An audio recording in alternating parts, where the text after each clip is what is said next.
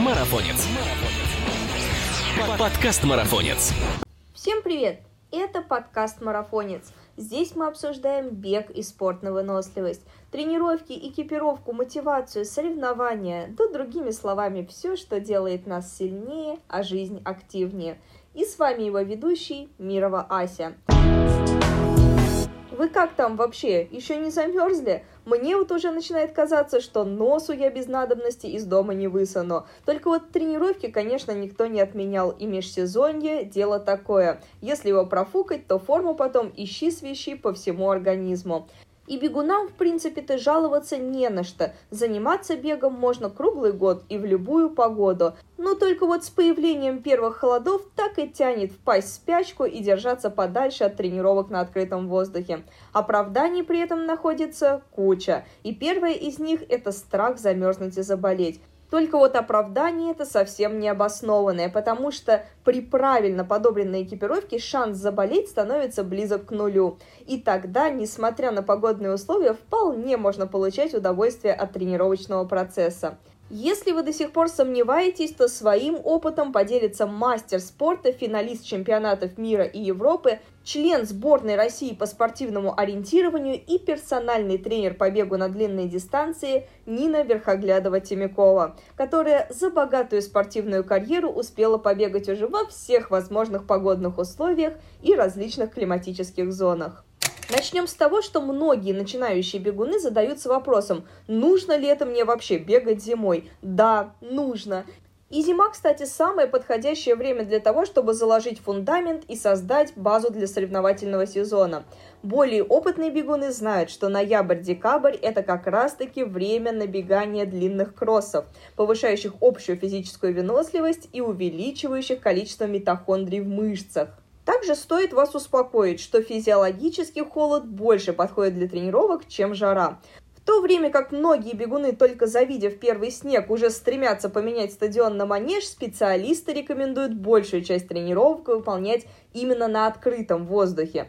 Для жителей тех регионов, где снежный покров господствует с ноября по март, Кроссы непроизвольно дополняются силовой тренировкой, так как снег создает дополнительное сопротивление. При этом внимание стоит уделить той скорости, с которой вы бежите развивающий кросс. Она должна быть немного ниже, чем в теплое время года.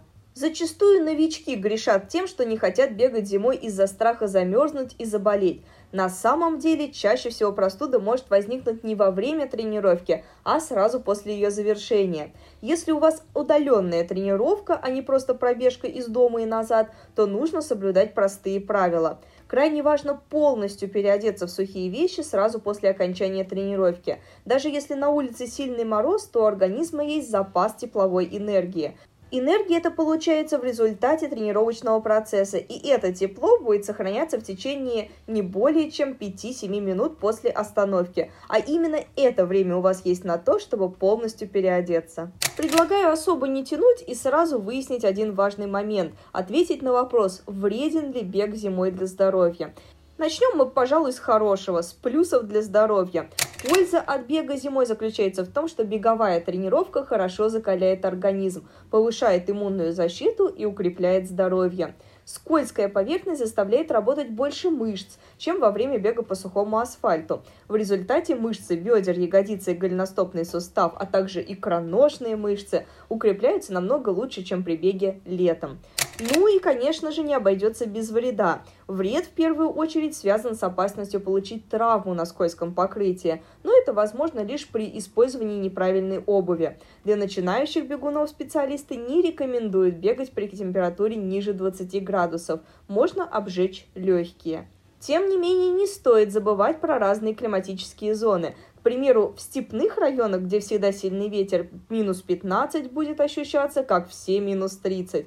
Кроме температуры, обращайте внимание на влажность воздуха. Чем влажнее, тем тяжелее переносятся минусовые температуры. Чтобы избежать травм, кстати, мышцы необходимо хорошо размять перед пробежкой. Если этого не сделать, то в начале кросса холодные мышцы и связки могут не выдержать нагрузки. Вывод – Бег зимой положительно сказывается на состоянии здоровья спортсмена, но всегда нужно быть аккуратным и следить за своим состоянием перед и после пробежки. Кажется, в предыдущем пункте что-то там было сказано про кроссовки для бега зимой. Давайте остановимся на этом поподробнее. Обязательно обратите внимание на выбор кроссовок для длительного кросса.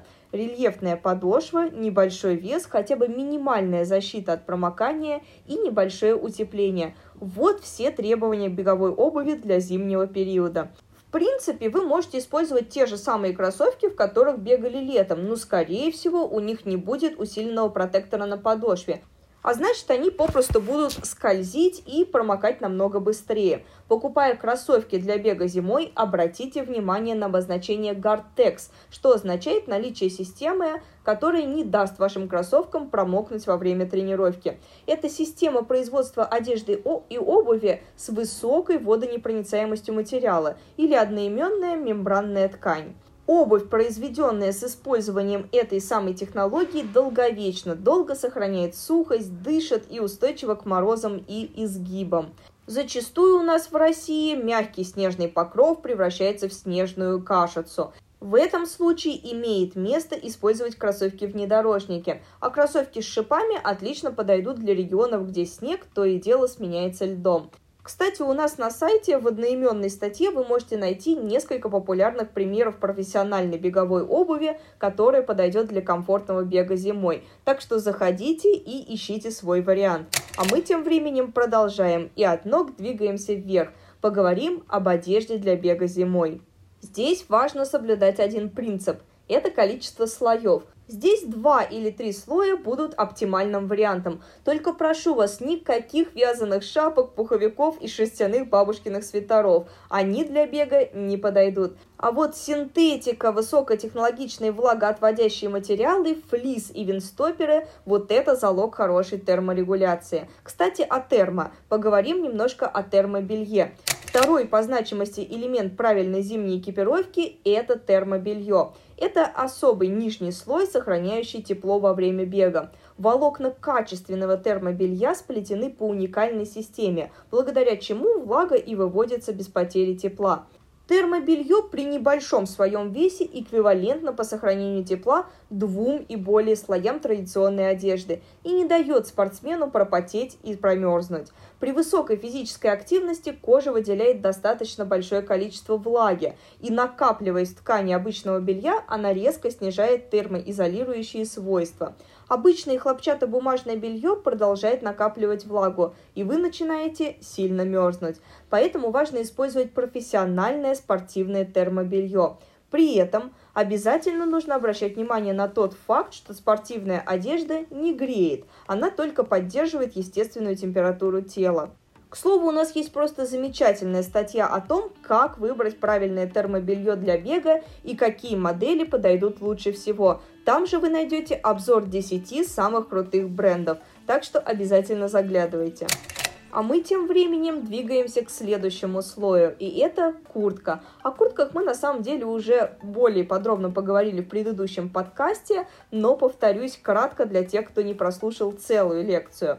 Ваш любимый толстенький зимний пуховик тут не подойдет, даже при легких пробежках с низкой скоростью, в нем будет попросту неудобно первые 5-10 минут, возможно, вам будет казаться, что вы замерзаете, но потом за счет циркуляции крови станет очень тепло, и в своем пуховике вы просто спаритесь. Что касается легких курток для бега, их выпускают все известные и малоизвестные фирмы, а стоимость их зависит напрямую от технологичности материалов.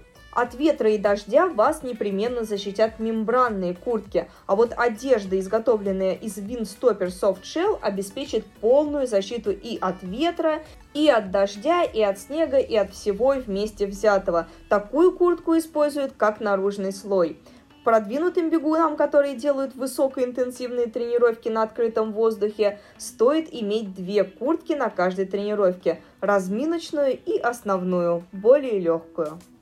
Как мы прекрасно знаем, ноги нужно всегда держать в тепле, и лосины вам в этом помогут. Вы можете использовать, конечно, те же лосины, в которых бегали поздней осенью, просто в этом случае стоит надевать под них термобелье, либо приобрести зимние лосины с внутренним утепленным слоем. Многие женщины надевают аж три слоя. Это термобелье, велосипедки и сами лосины. Что касается дождливой погоды, тут стоит помнить, что облегченная спортивная одежда греет на самом деле намного дольше, чем какие-нибудь тяжелые, толстые хлопковые штаны с начесом, которые попросту все намокнут, будут вас тормозить и еще и охлаждать кожу. Это совсем неприятно.